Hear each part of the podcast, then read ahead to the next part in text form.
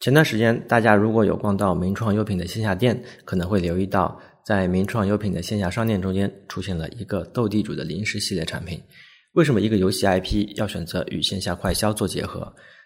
在内容层面，一个棋牌玩法的 IP 又如何与零食日用擅长的名创优品做结合？效果怎么样？以及按照这个思路，后续还能有怎样的内容拓展玩法？带着以上问题啊，欢迎收听我们第九十四期的设计交流店。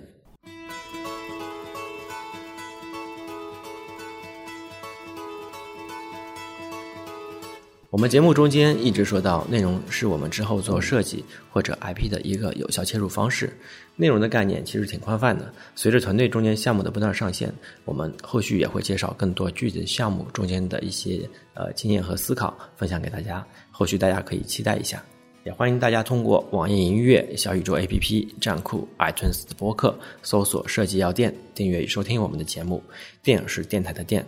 本期节目中间也涉及到了大量关于斗地主项目中间的世界表现的内容，呃，为了更加方便大家的理解，强烈建议大家简单浏览一下第九十四期的节目图文。查看的方式呢，只需要在我们的微信公众号中间订阅“设计药店”，并且在输入框中间输入九十四期，就能够收到本期的图文推送版本。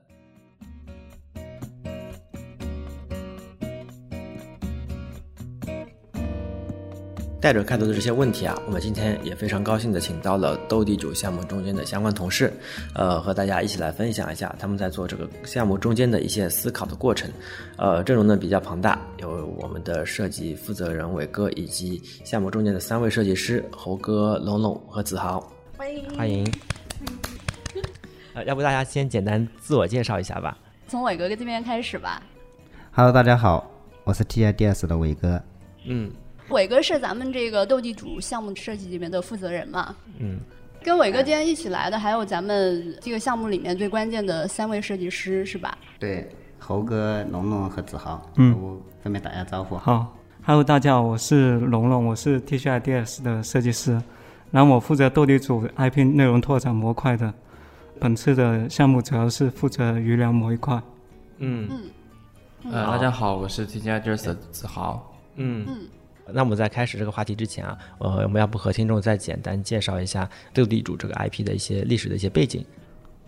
关于项目背景这块，要不我来说一下，就是嗯其实《欢乐斗地主》大家都知道，它是一款国民级的这样子的棋牌游戏嘛。它其实用的用户也是呃十万亿级玩家，很流行的、很有知名度的一一款游戏了。那在这么多年的这一个运营和包装的过程当中呢，其实它也有。自己的一些啊固化的一些边界，包括有自己的一些壁垒等等。那我们这次主要是基于两个方面的一个想法和诉求来去主动推动做这一块的。一个是说，我们觉得它虽然知名度很高，但是我们希望它能够走进年轻人的世界，让更多的年轻人去喜欢它，让这种传统的这种经典棋牌游戏变得更有呃年轻和潮流、有活力，并且有趣一些啊，这是一方面。另外一个就是说。欢乐斗地主，呃，像刚刚说的，有一些游戏的边界所在，所以说我们希望它能够在内容上面有一些更多的可能性的呈现，去做一些内容拓展。基于这两个方面的一个考虑呢，我们来去做这样一个内容上面的一些挖掘。呃，那这种内容拓展应该要怎么做？就是可能大家，大家可能很多人想解决这个问题，但是没有什么方法。嗯。啊，做内容嘛，内容的拓展其实还是首先我们要去做原本身我们所说斗地主这款游戏的一个内容的挖掘。换句话说，相当于是我们在为内容创造内容，因为游戏本身也是一种内容，对吧？那我们首先去挖掘这个内容，就是说，那从这款经典棋牌游戏来看呢，它有它的一些呃经典所在，并且呃它这么多年，包括呃。斗地主这个形式，不管是线上线下，包括大家的认知，都是有一些呃复古的这样一一种感受啊。另外一个就是说，呃，棋牌这种娱乐方式，作为呃大家印象当中的这种，可能更多的是那种街头巷尾啊，大家聚在一起的这样一种方式。所以说，它的市井味特别浓，所以说它有一种市井文化在里面啊。另外一个呢，就是呃年轻用户这一块的一个挖掘，我们会发现。嗯，其实年轻人更多的喜欢是一些潮流和有趣的一些内容。通过这样的一些分析，和挖掘之后，我们发现市井文化可能作为 IP 内容的拓展的一个文化抓手，啊是比较合适的。另外，我们希望说通过复古经典呐、潮流趣味啊，来去作为一些创意形式来去呃指导，呃一些视觉调性上来去呈现我们所想表达的这种市井文化。到目前为止，就咱们做了哪些案例？嗯，可能我们这边会了解啊，但是可能很多的听众他们没有听过咱们这些案例。另外呢，这些案例最终给咱们斗地主的产品带来了什么样的效果？在内容拓展这块呢，其实斗地主主要是以欢乐茶馆作为一个内容的载体，然后去做了一系列的这样一些衣食住行等各方面的一些衍生的内容，包括一些跨界合作的案例。哎，比方说大家之前应该都。可能看过哈，就是像余粮系列的产品和迷你秀啊，和一些切菜瓜子啊等等的一些合作，还包括啊像之前的百味茶呀、春天百货啊等等的一些内容的一些呈现，效果上来说其实还是挺不错的，特别是在呃用户的口碑上面，就大家会觉得说。哎，原来斗地主可以这么潮，嗯，可以这么有趣，是吧？然后在用户的口碑和反馈上面，从设计品质和啊最后的内容呈现上面，都还是不错的一个反馈。嗯，那斗地主这个项目，我其实印象蛮深的。就作为我们同一个团队的设计师，我们能感受到这个项目其实设计驱动的能量是蛮大的。在高伟看来，设计师在这个项目里面哪一些关键节点上起到了呃关键的作用？在我看来，哈，斗地主这一个内容衍生的这样拓展的这样一个项目，其实嗯是比较完整的一个呃设计闭环的这样一个项目。它也是由设计师来去主动啊，就是发起和推动这样的一个项目。以往可能我们做一些需求之类的，都更多的是以这种嗯需求的形式，就是我们是命题作文的形式，就是我们去拿了一个命题，然后我们怎么样去在这个命题下面去把它做。呃，更好的呈现。那啊，其实在这个项目里面，可能因为它是由设计师主动思考，然后去发起，然后去推动的项目，可能它更多的是呃自己再去呃发现问题，然后再去想一些办法去解决这样的一个问题。所以它的思路上面可能是不太一样的。另外还有一个就是说，在执行的过程当中呢，特点就是说是设计先行，先有了这样的一个创意概念，并且有了这样一个思路。嗯，然后我们去用视觉化的嗯设计语言去把我们的呈现先把它做出来，完了之后用这个视觉化的这种图库的方式，然后再去推动一些更多可能性啊，比方说啊商务的合作，包括内外部的这种沟通等等啊，然后来卷入更多的合作伙伴，然后一起来完成这个项目。所以说这个可能是跟以以前的一些项目不太一样的地方。嗯嗯。对，这也是我们为什么今天选择斗地主这个项目的原因啊，因为我觉得设计师在这里面产生了很大的一个能量。另外一个也是说，嗯，咱们斗地主项目是从概念到落地都非常扎实的这样一个项目啊。做内容拓展的时候，可能很多人都会面对这样一个难题，关于这个找自己的部分啊，找自己的这个难点在于它的这个产品它。不能够去抛弃原来自己的这个调性和这个老的用户，那又需要得到一个新一代消费者的这样一个认同啊，然后所以斗地主恰恰就是在这个两者之间达到一个平衡和完美的一个状态啊，所以呃想问问咱们斗地主的呃团队的成员啊，就起初我们是如何找到自己的？其实还是来自于我们之前所说的对内容的挖掘啊，一个是对棋牌游戏这个。斗地主游戏本身的一个挖掘，就我们嗯，发现它是一个经典的是一个复古的这样一个调性。另外一个就是说，呃，斗地主它其实存在的环境，其实我们大家都知道，它就是在街头巷尾啊，大家一起娱乐这种方式，它其实是很市井的个环境当中应运而生的这样一个方式。啊，我们讲到这种市井的这个氛围，这个啊文化，其实是很契合啊斗地主的产品的。另外一个就是我们刚才也说了，就是我们希望它啊不仅仅是对我们老一辈、上一辈，或者是我们年长的人对它有呃呃，就是很喜欢这种娱乐方式。我们希望它能走进年轻人，在年轻用户更多一些。所以说，我们希望用一些潮流、有趣的这样一些方式去演绎这种市井文化。所以就是我们所说的市井潮的概念。在这个市井潮的这样概念下，我们怎么样去跟产品或者是跟嗯我们后面的内容的衍生的内容去做结合了？一个方面就是说，我们的市井潮的演绎，它只是一个手段了。那其实它真正的内容还是来自于游戏本身，就是我们从游戏内去提炼了很多大家熟知的一些黑话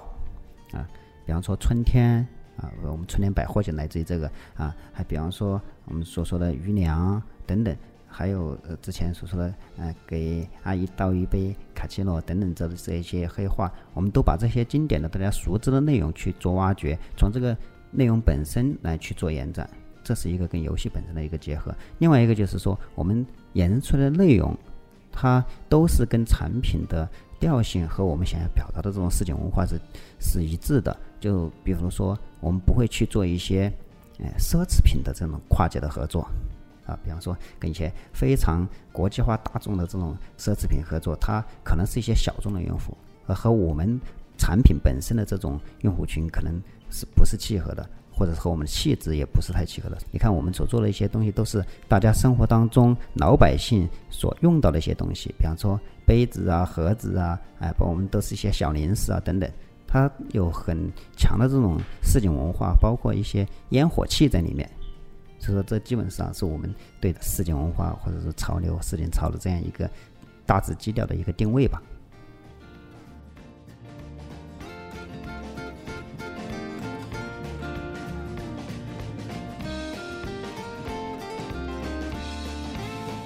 我们斗地主找到了这个市井潮的关键词啊，并且我们在内容上有了一定的初步布局之后，那为了让斗地主的 IP 方和合作授权的品牌方啊，能够直观的去理解，嗯，咱们这种抽象的概念和合作的可能性啊，所以团队呢就需要通过图库生产对概念进行一些假想的演绎啊。那作为图库生产的设计师，子豪能不能跟大家介绍一下这个模块？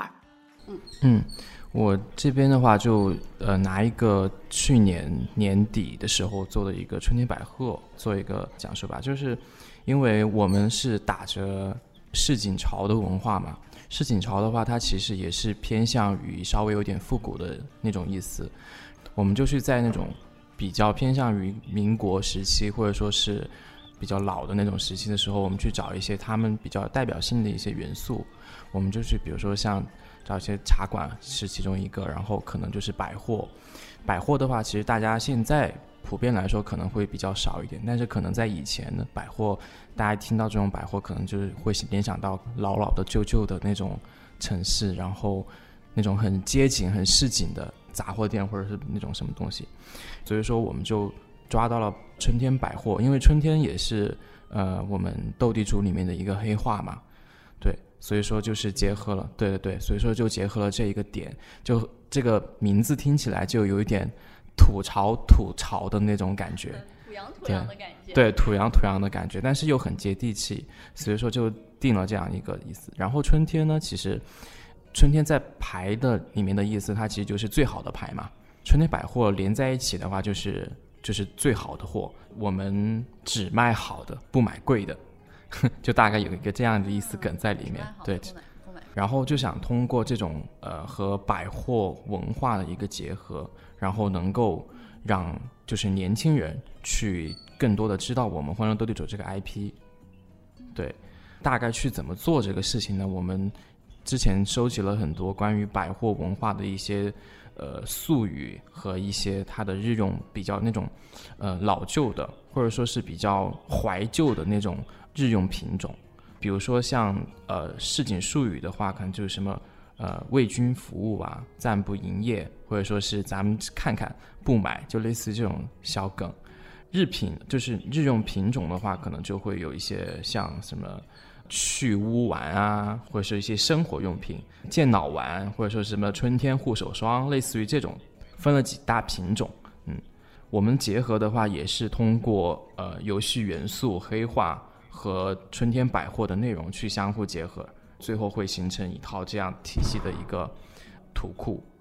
大概的逻辑其实是这样子的，里面的内容的话可能会分一些术语，会分品种。根据这些我们提炼出来的这些 idea，然后去设计一些图，因为每一套图库它有自己的风格嘛，所以说每一套图库它的色调还有它的一些画法呀什么的，包括整体的风格可能都是独一无二的，就是有自己的感觉。但是最后，但是所有的图库加在一起的话，那它又归结于在我们整个市井文化下面的一个大的一个风格里面。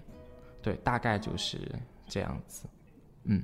比如说，我们春天百货就主要是针对日用品这样的一个品类，对吗？然后跟余粮这种是并列的，余粮主要是针针对零食，对吗？然后或者国棉衣厂是针对衣服这样一个品类，是吗？对对。啊，嗯，那茶馆呢？茶馆是线下体验。对，茶馆是一个，就是你可以想象，茶馆是一个很大的一栋楼，它是很大的一栋茶馆，然后茶馆里面。其实就有我们市井文化，我们下面画的这些图库的内容，我们的一些落地的一些东西，嗯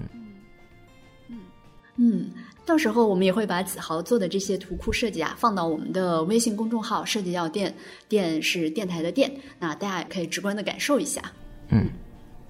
不过里面有一些点，我觉得是我们这个很有趣的点，就是我们是选择了一些黑化，就黑化的这个东西，一个是跟品牌相关，另外一个对于大众来说是能够感到很亲切的一个点，就觉得这个品牌是很有人味儿的，对吧？对对对，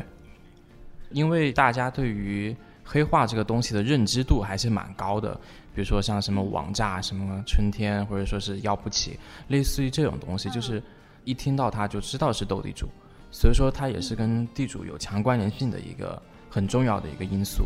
嗯。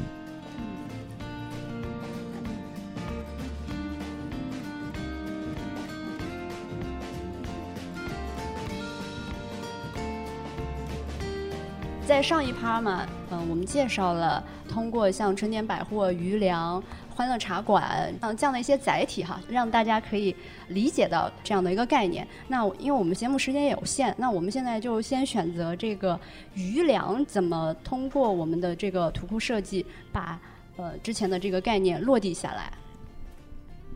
余粮这一部分，其实在接到这个项目的时候，我们只知道我们要为斗地主做一个拓展，做一个内容的拓展，但我们具体不知道要做什么。之前也一起有讨论，刚才伟哥有说的一些大的概念，说市井潮的一些概念在里面。然后我们根据这个大的概念再做一些尝试，因为我们是视觉设计师，我们可能会先从一些图形上面去做一个入手。我们其实大概有呃一个月，有差不多半个月一个月的时间在一直在探索这一个视觉风格的问题。然后，然后其实，在之间。在这之间，其实我们有做很多类型的，比如说有稍微现代一点的感觉，还有一种就是复古，又有点太复古。我们在对一轮之后，我们其实找不到很多的共鸣点。有一次的时候，我们刚好看到跟一个罐头相关的一张图，就出了一张欢乐豆在一个罐头里面玩耍，然后出来的那种感觉。有了这张图之后，我们拿出来看，就哎，觉得有一点意思哦。那我们可不可以在这一个食品继续把它扩大，成为一个食品相关的一个品类的一个图库呢？针对这一点，我们后面就往下了一些进一步的一些考虑，比如说我们怎样把我们的棋牌的游戏的一些内容植入在这一个临时的这个图上面。我们这一个项目最终落地是以一个授权的一个呃项目形式，然后这之间。可能涉及到很多的一些呃项目模块，比如说我们最前期的一个创意探索，然后再到一个商务的合作，然后再到商务合作谈判下来之后，我们可能要涉及到一些产品的设计，然后在一些产品生产出来之后，我们可能要进行一些校对啊，还有一些打样，打样完成之后，然后可能会涉及到一些物流、铺货，这关于一些时间节点的问题。还有就是到最后的一个宣发推广，大概经历了这一些项目模块。嗯，我可以这样理解吗？就抛开我们之后谈到的这个 Miniso 的项目，其实我们是在接到这种食品案例之前，我们已经在食品这个品类啊，我们叫做余粮这个品类，呃，做了一些视觉化的尝试哈。对对，嗯，对。然后等到有这样的一个合作来的时候，他们。就能够通过我们做的这些内容，直观的感受到未来合作的这种可能性，是不是这样？嗯，是的，是这样子的。我稍微补充一下，就是这个项目，就像我前面所说的，它可能和我们以前做的命题，呃，命题式的案例不太一样。就是说，它是一个主动推进的过程。就像我们前面所说的，我们把这个呃创意的概念和包括创意的思路，我们理清楚了之后，我们是图库先行的，是设计师先行的，然后我们去嗯规划了。我们下面所说的衣食住行等等各个维度的这样一些内容拓展的可能性，然后我们针对于各个维度，然后去做了一系列的这种内容挖掘的这样一些图库，就从视觉上面直接就做呈现。它有个什么好处呢？就是说，以往哈，就是我们要去，比方说做一个这样一个合作，去跟别人聊的时候，大家会发现双方都。不太能 get 到说我们一起碰撞跨界这种合作能够碰撞出怎么样的火花，或者说将来呈现出来的呃内容会是什么样子的？就大家都是通过语言上的表达或者怎么样去去对描述，然后去去构想这个东西。但这个东西很抽象，大家都其实对呈现出来没有一个很明确的一个预期。那我们现在是先有了图库，我们并且把可能比方说斗地主如果做呃食品，啊，它会。出来是什么样一个调性？那我们做服装或者我们做百货，我们大概是什么样一个调性？啊，这样的话，跟商务谈判合作伙伴聊的时候，包括我们去跟呃公司内部的一些伙伴们去聊，怎么样去一起去来去做这个事情的时候，大家能够一看就能知道说有预期的，知道是能出来是什么样子的。所以这是一个，我觉得是这里面很好的一个推动的一个方式。刚刚所说的这种合作谈判里面，它有一个小故事，就是其实，在我们做这个之前，嗯，其实以以前就会有各种的这种合作嘛，哈，快捷合作这种合作，但那之前都是比较小型的，比方说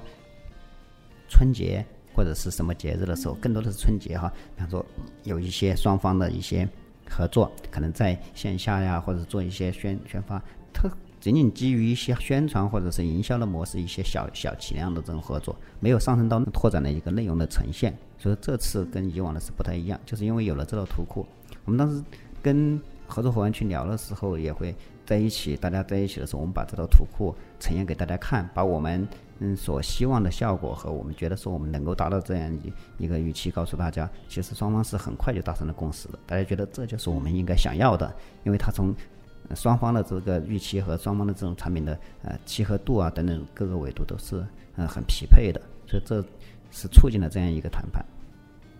咱们之前有做了一些余粮方面的内容尝试嘛，然后但是到 MINISO 正式的这个品牌合作的时候，嗯，咱们的包装上的那些视觉图跟之前的定义还是有蛮大的一个差异的，虽然风格上是很像的。咱们斗地主这个合作有一个挺优秀的地方，它并不是直接就粗暴的把我们之前做的那些图库直接用到这个 MINISO 的合作上，而是说跟它的产品还做了非常多巧妙的这个衔接啊。啊，是这样的，在中间我们也去做了一些呃呃挖掘，就是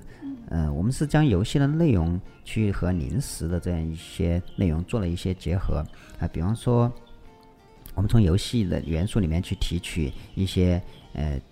地主、农民、欢乐豆，包括一些扑克的花色，包括一些经典的黑化这些内容，然后去结合一些零食里面，比方说呃它的坚果啊、牛肉干呐等等这些内容，嗯，大家可以看到之前的那些呃最后的零食都是叫什么王炸爆米花啊，还有很多啊欢乐泡泡卷啊春天无花果、欢乐无限豆。等等，就这些从品名上，其实立马就能 get 到两个产品信息都能够都能够有呈现，还包括刚刚所说的，就是说在诶过程当中，怎么样去双方的这种啊斗地主产品信息的露出和内容，和比方说迷你秀的零食的这种口味，诶包括它的这个销量怎么样去达到这达成这样一个平衡哈，在这个嗯上面其实也是有去诶做一些磨合啊，包括一些就是大家双方的这样一些。哎，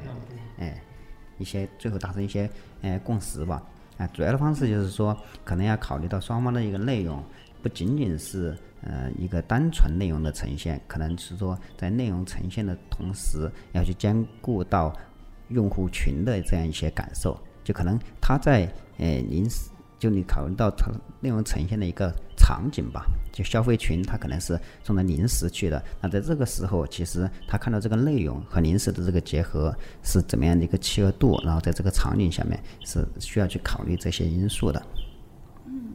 我我理解高伟说的这个点，我觉得这个点也是非常关键的。就是如果只是普通的线下的人流，他们经过这儿的时候，他能够直接的通过这个产品的包装去感受到它的有趣性。比如说，我们就说什么王炸爆米花这种，嗯，大家也会觉得哎，嗯，很很逗逼嘛，很有趣，对吧？大家就可以买这个单，然后呢？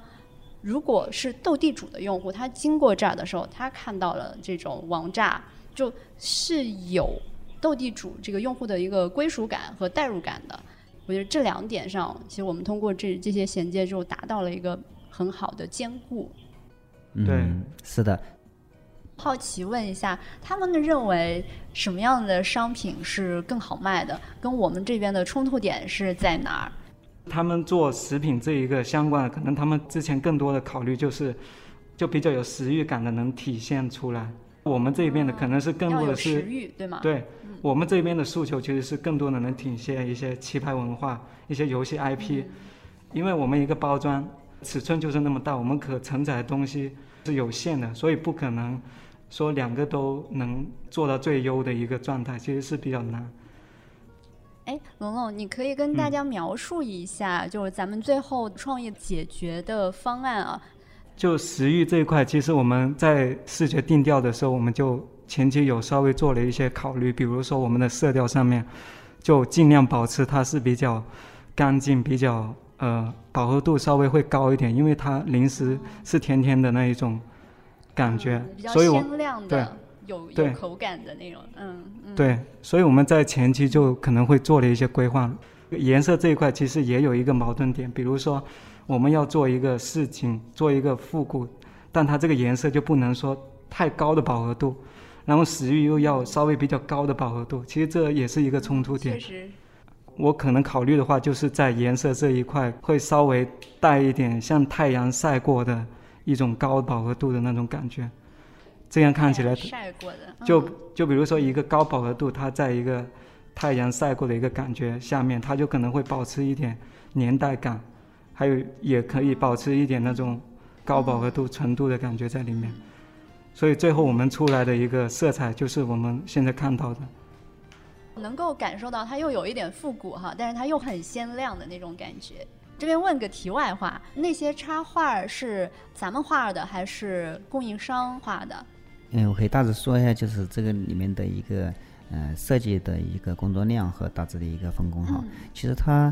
嗯里面就是大家看起来就是最后可能呈现出来就是这个食品的包装袋子装包装，其实它在这个设计的过程中其实还挺复杂的。这种工艺上面的包装和这种衍生品的包装的设计，和我们以前比方说做单纯的视觉设计或者做一张海报啊，或者做这种视觉的设计还是不太一样。就它设计的流程也是比较多，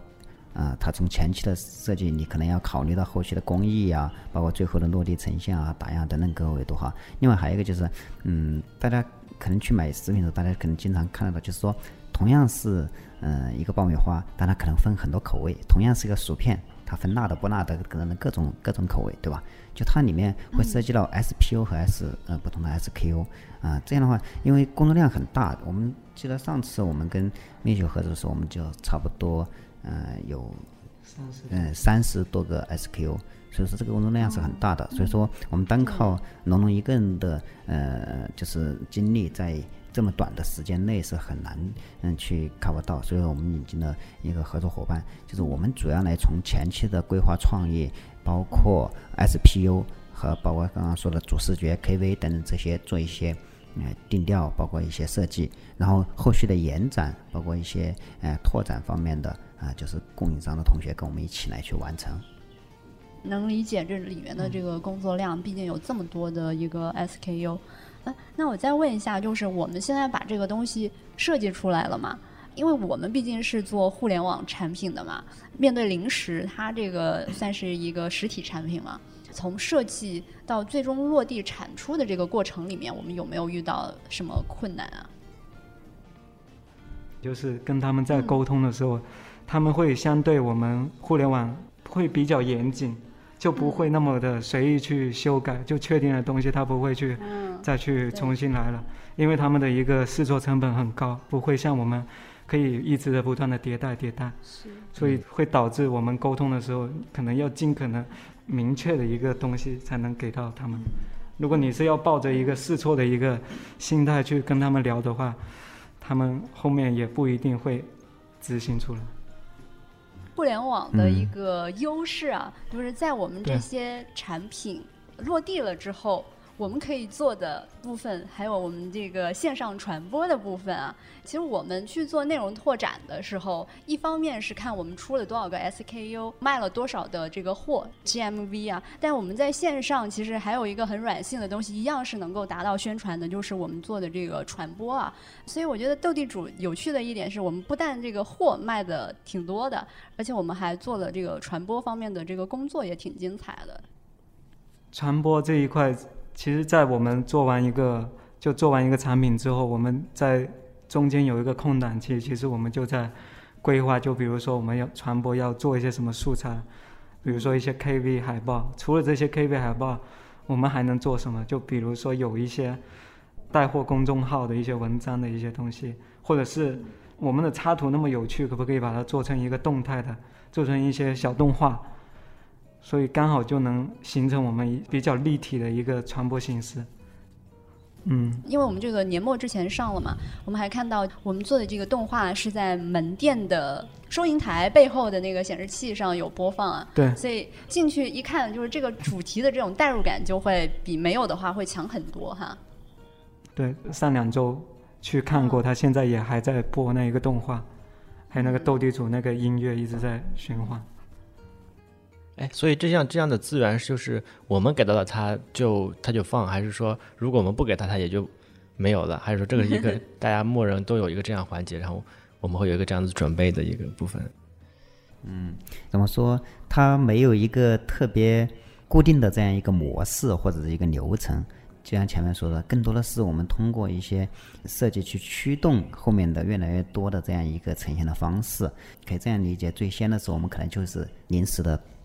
图库，就龙龙这边做的一些特别有趣的这样一些形式。那我们在想说，那这么有趣，我们是不是可以把它啊去生产出来？那我们可能我们作为一个设计团队，可能没有这种呃生产的这种能力。那我们需要去找到这样一个合作伙伴。那通过这这样一个图库去跟合作们合作伙伴沟通，最后大家达成共识，然后一起去落这个地。嗯，为什么说它比较立体呢？就是可能我们不仅仅是做了这么一个事我，就说把它生产出来就完了。嗯，然后我们再去像刚刚所说的，我们去做了呃 KV，做了一些系列海报，还做了一些趣味的呃内容的呈现，包括一些拍摄的等等这样一些呃素材，这些素材是可以去包装这个产品的。在线上，嗯嗯，包括一些公众号啊，包括一些呃传传播的媒体等等这些，啊，包括线下，就是刚刚大家所聊到的，嗯，门店里面的一些包装。那我们去他们门店看了，我们发现他们传统给的就是说可能是货架的这个包装，他说我们只能给你这样一个货架，那我们觉得这个可能会比较局限。那我们这样想说，嗯，那我们。我们主动的去做了一些尝试，我们发现他们有这样的一个呃显示屏等等之类的，然后我们去说，那我们这么好的素材这么有趣，我们是不是可以让它动起来？那我们做了一些动画，那他们说，那好啊，我们刚好线下的我们这大屏幕可以给你们用，那我们把这些趣味的方式把它呈现出来。那然后在我们我们觉得说，哎，那你比方说收银台那个地方是不是也有一些空间，让我们去给他做了一些呃系列的设计的包装？他们觉得哎挺有趣的，那这个东西和我们的呃这个整体的包装还挺挺好。那最后就谈到说把整个门店做了这样一个主题的包装。所以说很多都是在逐步的去去聊他们看到的这些。呈现的可能性，他们觉得挺好，然后再去达成这样的共识。哎，所以这其实也是一半是通过设计来驱动的。其实我们也是在争取这样的一些资源，而再把这件事情推动下来，对吧？是的，是的。嗯，在这过程当中，就设计的这种主动性和在前面提前的去做一些可能性的呈现，我觉得对这个项目的呃整体的推动，包括呃整体的呃进度这些方面都是很有帮助的。是。那我再问一个关于传播的另外一个问题啊，嗯，就是关于这个写推文的问题。因为设计师本身做图容易嘛，写这个文章其实挺多人都会遇到困难的。就你们在写这个推文的时候，觉得有没有什么困难，或者说我们自己的优势是在哪儿？作为设计师来说，写就是动笔的第一下其实是 最困难，就是不知道如何下手，就这是最困难的。嗯。然后写文章的时候，其实其实我也有写了两版吧，差不多。第一版其实是会比较。故事性一点，就比如说拿直接拿插图的一个小故事来说，比如帮他编一个故事，比如说地主在去泰国的时候，觉得这个芒果干特别的特别想吃，然后他就可能会自己换上泰国的衣服，然后他去吃，这样就做了一些很多这种假设。还有比如说地主他喜欢恶作剧，他可能会指使欢乐豆去用爆米花机来恶作剧农民。就大概做一些类似的一些假设，到了第二版调整的话，就我们有一些比在这方面做的比较有经验的一些同事给了我们一些建议，然后调整成了现在这一版的一个文章。现在这版是什么样的？嗯，龙龙跟大家描述一下。现在这一版其实它更多的就是从一个卖货的一个角度来呈现，就比如说更多的去呈现一些产品、一些商品。就不是全部都是一些故事性的内容，可能在这一个快节奏的一个一个里面，可能人家比较难比较难去看故事，对，所以尽可能的展现出多一些产品的，比如说一些实拍图之类的一些东西，所以做了一些调整优化，删减了一些内容。嗯其实你之前的第一版我都觉得还蛮有趣的，就是故事化、场景化的，让大家感受到这个品牌啊。其实第一版更多的是品牌的曝光，然后第二个方向其实它是更加带货的这样的一个方向。嗯，其实这两版也是各有优劣吧，但出于对商品的一个考虑，就选择了用第二版。哎，两版我们是都有投出去吗？还是只投了第二版？没有，只投了最后的。啊，第二版是吗？哎，我还想看看这两版的那个数据差异呢。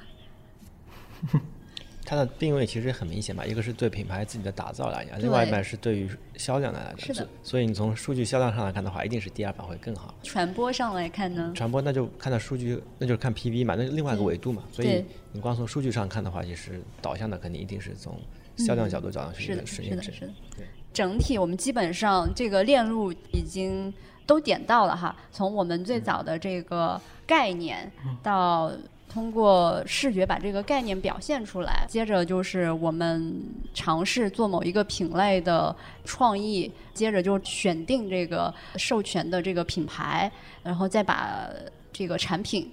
设计出来、生产出来，最后让它能够卖得好哈。就这这整个环节，基本上我们刚才都有都有聊到了。那最后就咱们做了这么多之后，这个咱们整体的这个数据和效果怎么样？嗯。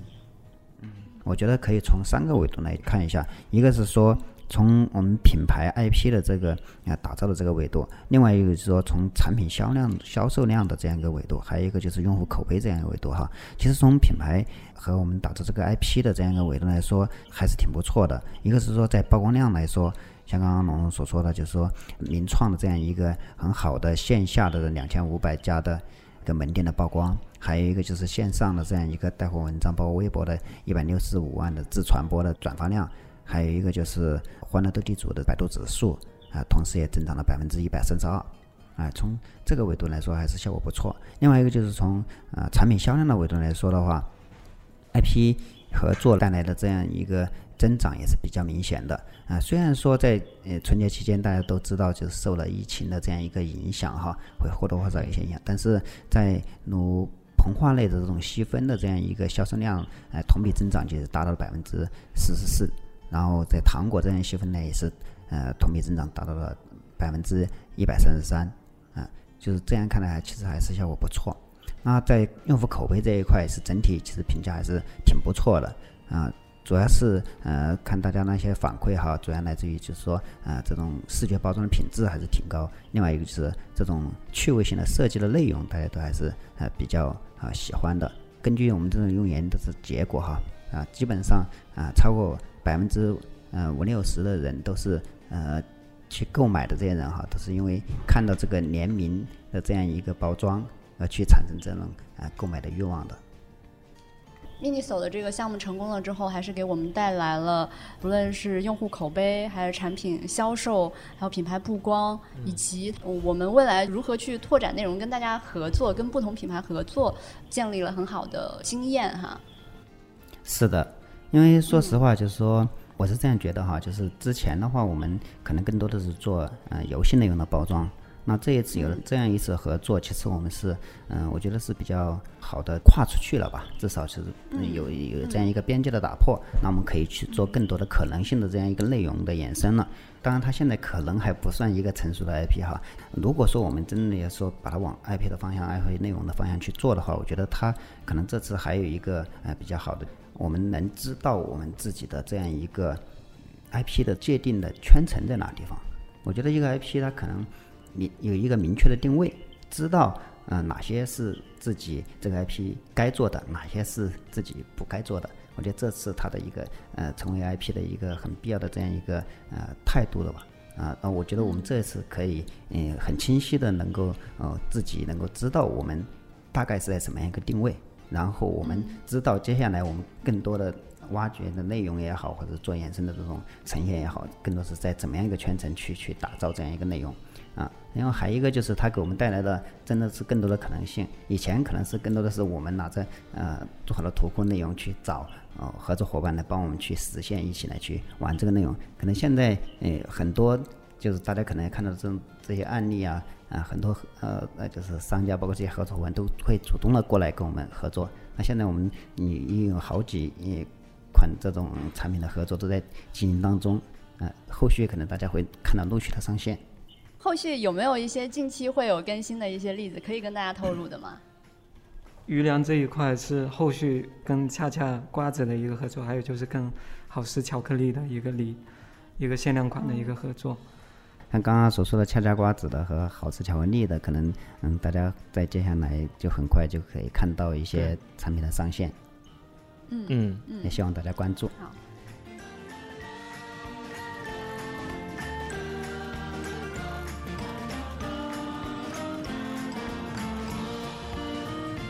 因为我们的听众嘛都是设计师，其实我们整个项目里面，我们可以看到设计师在推动。这样的一个项目合作嘛，就对我们设计师有没有什么一些建议、经验？这样。嗯，我我这一边，如果你要做跨界项目，你你先了解两个产品有没有契合点，就有没有之间的一个相通点。如果能找到一个很有趣的一个方式来做的话，那就相当于迈出了第一步。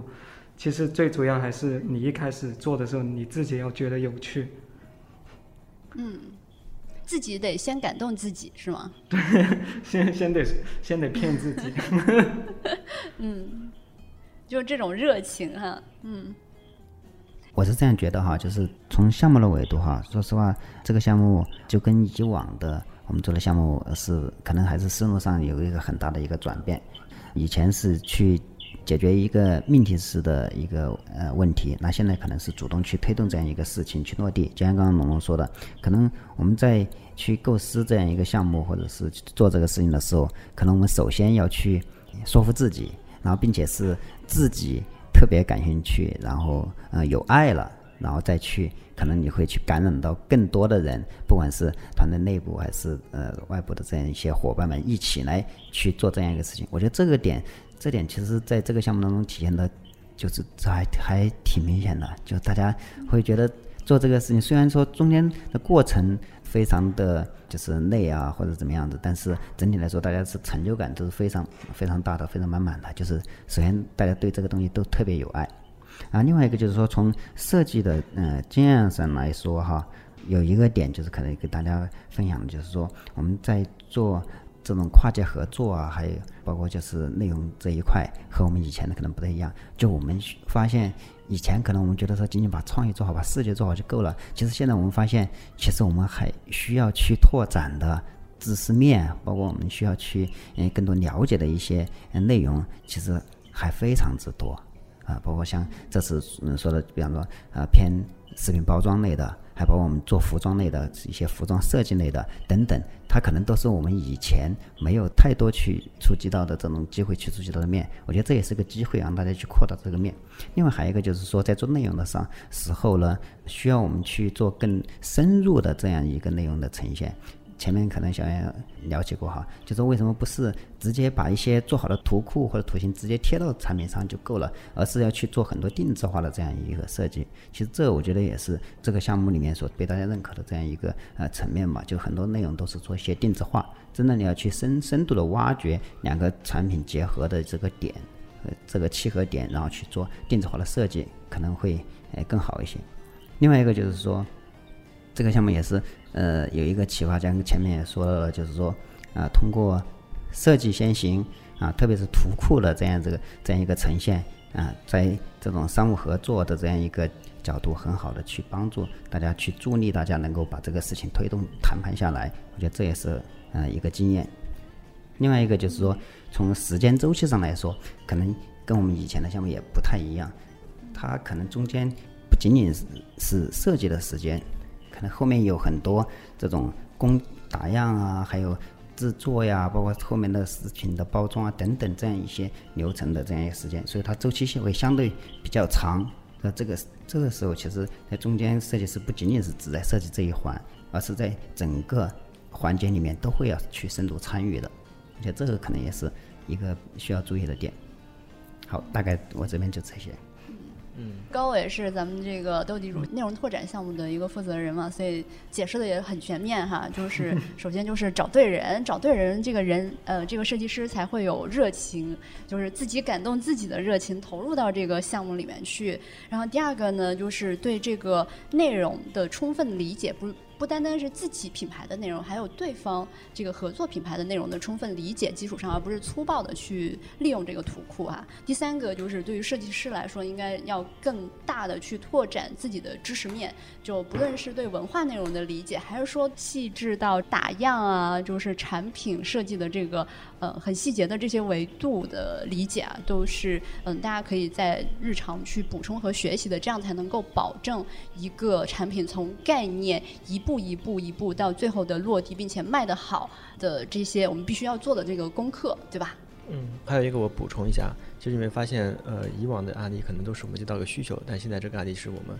呃，更多的吧，更多的是从自主的角度去发起的，所以这个时候你会发现，我们在一开始的概念阶段其实会更加的清晰一点。对，像以前的话，我们可能就不知道，哎，我们这个东西到底是为什么？但是其实你会发现，呃，多地主有个项目啊，它是有一个主旨的理念的。这个主旨的理念，它不只是应用在了我们这次的明朝用品的项目合作中间，它同样也会应用在后续的，啊，不管说是好时，或者说其他的一些衍生品应用，甚至有可能是它的以后的一些品牌的一个计划里面。我认为这其实也是可以在做一个整体的一个，你可以。叫做它是叫一个品牌升级或者一个内容更新的一个思路去做你的迭代的内容的，对，所以我我也是感觉就是在前面的方向上面，其实我们斗地主在前面那个也是想的比较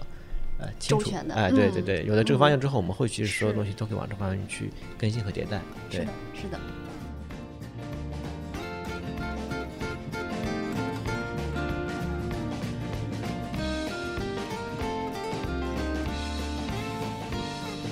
那。非常感谢高伟、猴哥，还有龙龙、子豪给我们呈现了斗地主内容拓展项目的这个全过程啊！所以我们看到设计师从一个起点的一个概念啊，最后一步一步把它落地成受到大家欢迎的产品。这样的一个终点的各个环节啊，嗯，而且每一个点我们其实都落得比较扎实啊。那虽然说我们现在已经完成了，比如说像 Miniso 这样的一个产品合作了，那就算是一个小里程碑了，算是一个终点。但这个终点，我想也是另外一个起点啊。其实这也是让我们想到我们腾讯游戏产品本身，呃，如何去定义自己的游戏啊？我们如何从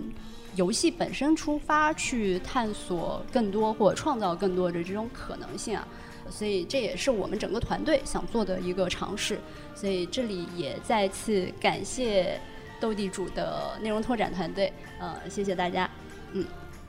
好，谢谢小严，辛苦。嗯，好，那也希望下次斗地主能够有更多精彩合作分享给大家。嗯，好好，我们努力。那本期节目就是这样，谢谢。好，拜拜。拜拜。嗯，好，拜拜。拜拜。